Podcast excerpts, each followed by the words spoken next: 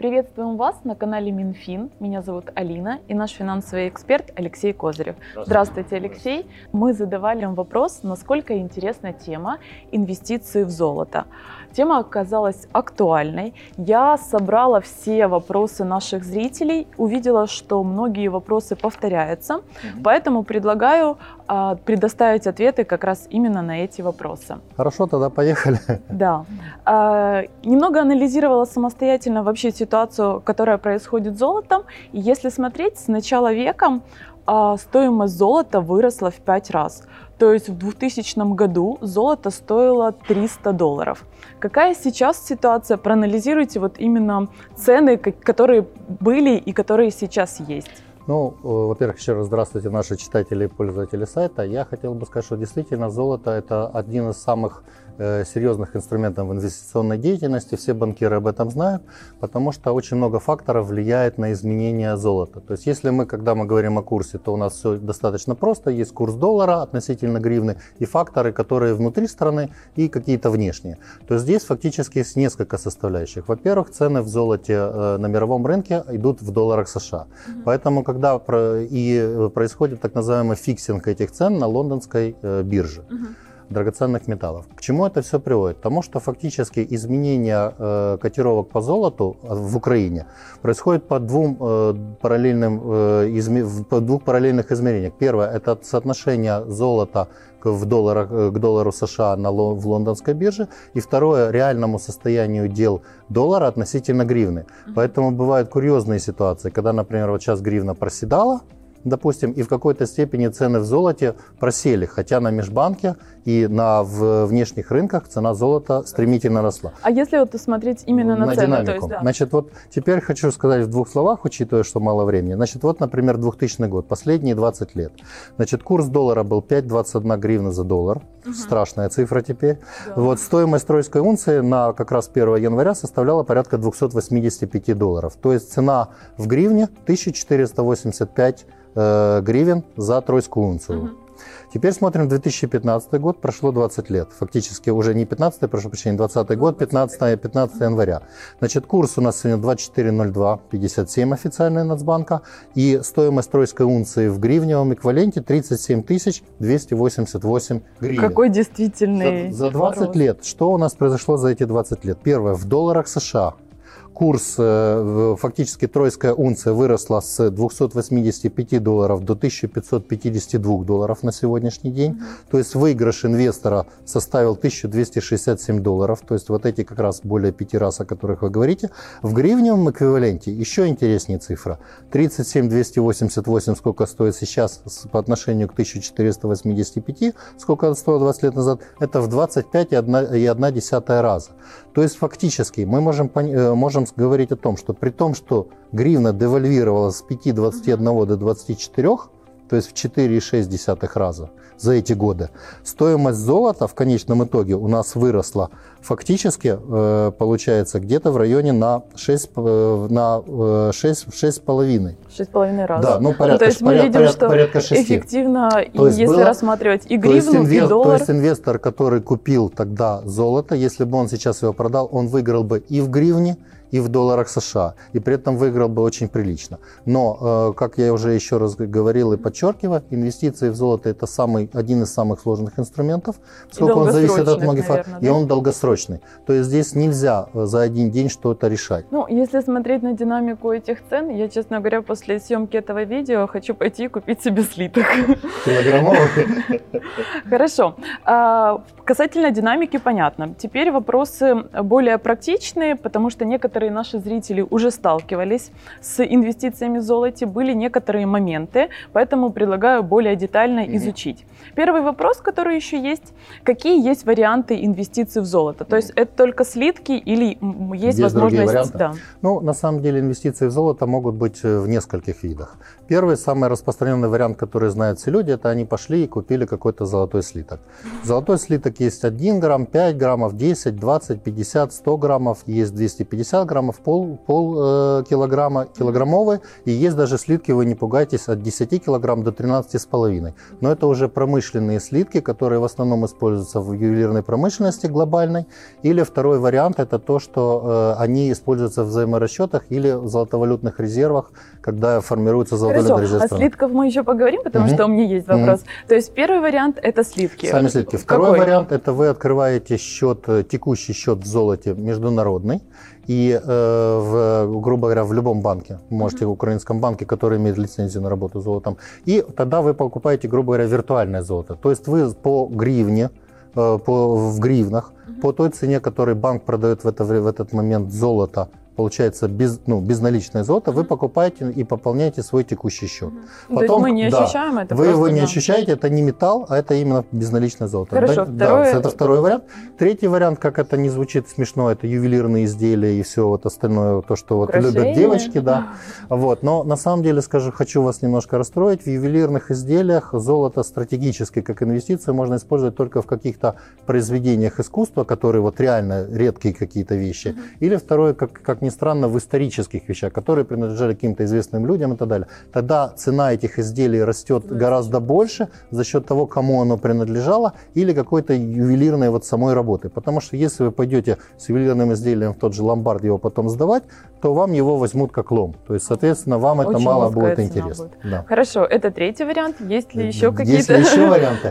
Вот. Ну, есть еще варианты, о которых мы поговорим позже. Это так называемые ETF, то есть это, грубо говоря, покупки э, акций компаний, которые или фондов, которые работают золотом. Но об этом чуть позже, потому что просто Хорошо, мало времени. Еще очень интересный момент, просто вы мне проговаривали перед видео касательно золотого песка. Меня это очень да. сильно удивило. Проговорите ну, еще, на, на, насколько на, на самом интересно деле это инвестировать. Не столько золотой песок, сколько золотые гранулы. Если честно, на уровне рядового человека я бы не советовал это делать, потому что если слиток, который вы видите, который вы берете, он имеет индивидуальный номер, он к нему приложен сертификат, и вы, в принципе, и он специально запакован. То есть вы видите эти ситуации, то условно гранулы, которые вы видите какой-то мешочек с гранулами, ну, по большому счету, для непрофессионала вас очень легко достаточно обмануть. В основном гранулы используются вот как раз в ювелирной промышленности, когда ювелиры их покупают для дальнейшей переплавки в конкретный ювелирный изделие. Хорошо, ну, но это есть. Да. Но это действительно есть. Я тогда делаю для себя вывод, что мне, например, интересно инвестировать именно в золотые слитки. Либо золотые слитки, либо те же инвестиционные еще есть монеты. Угу. В них э, фактически они привязаны к тройской унции, то есть они бывают 1 четвертая унции, полунции или унция в основном. И в принципе это то же самое, что золотой слиток, но они просто имеют более эстетическую форму, и многие инвесторы предпочитают ну, просто большую красоту. Хорошо. Перейдем к следующему вопросу. Следующий вопрос э, зрители задают. Где лучше всего покупать в Украине золото? Это банки или финансовые компании? И куда потом это золото продавать? Ну, значит, будет? первое. Я категорически не советую покупать золото на руках. Э, периодически бывают разные всякие сообщения, объявления о том, что мы хотели бы купить или продать и так далее, а котировки. Почему? почему? Потому что достаточно большое количество есть подделок. Есть металлы, которые по своему весу приблизительно похожие на золото. И варианты с цыганским золотом, как я это называю, не исключены. Угу. Я сам видел несколько подделков слитков. Поверьте, они сделаны достаточно профессионально. Это первое. Значит, второе. Покупал бы я золото, э, именно если мы говорим о слитках, то я бы покупал их обязательно в банках. Угу. Почему? Банк дает вам специальную квитанцию.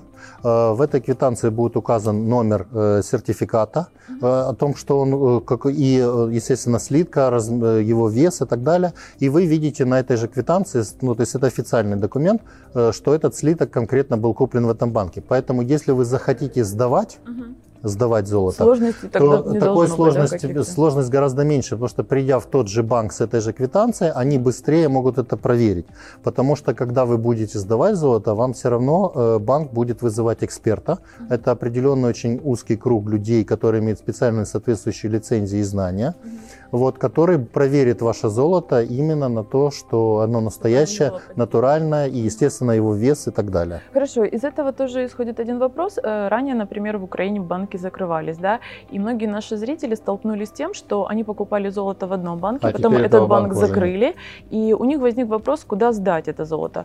Что делать в таком случае? Э, принимают ли другие банки золото? И... Да, значит, э, сразу хочу успокоить наших читателей, действительно, и пользователей сайта это действительно банки, в принципе, любые принимают. И я знаю, что у вас есть еще вопрос по поводу международного рынка, можно ли покупать за границей. Я вам скажу, что вы можете смело это делать по той простой причине, что, в принципе, стандарты сертификатов и самой упаковки этого золота, они общемировые. Поэтому, покупая его или за границей, или здесь, в любом из банков, вы фактически покупаете один и тот же товар. Значит, на что советую обращать внимание? А, э, извините, уточню еще момент. А почему у наших зрителей возник, возникла сложность в том, что они не смогли э, сдать это золото, которое купили в одном банке, который закрылся, и сдать, э, например, Значит, в другом? Э, здесь ситуация может быть связана с тем, что, допустим, у того банка, которому вы хотели бы сдать, у него нет экспертов, или, вы, или, допустим, этот эксперт, они отсылают вас в какое-то одно отделение, которое на этом специализируется. Более того, у, у банка есть курс покупки и продажи этого слитка. И более того, чем слиток больше, тем стоимость в нем грамма э, золота будет меньше. А, да, он будет дешевле по грамму. А если вы будете говорить о, о мелких слитках, то в них затраты на производство слитка большие, и, соответственно, цена золота там дороже. Поэтому я советую, во-первых, сейчас достаточно много банков работает с золотом, золотом. Просто нужно подыскать наиболее оптимальную котировку покупки золота и наиболее оптимальную котировку приема этого золота. Трагедии в этом я никакой не вижу. Просто нужно найти банк, который да. занимается Единственное, золотом. что советую не сдавать в ломбард, потому что там будет только цена металла, и эта цена металла будет, естественно, с котировками самого ломбарда. Хорошо, вы затронули международный рынок. Если, например, рассматривать, вот я как физическое лицо, например, э, еду в путешествие, а, если я зайду в банк и куплю слиток, насколько это выгоднее, например, покупать этот слиток за границей или все-таки лучше и нет никакой а, разницы? На, на самом деле конкуренция на западном рынке все-таки больше между банками, и, соответственно, исходя из этого, там больше э, цены э, привязаны к лондонским котировкам золота угу. биржи.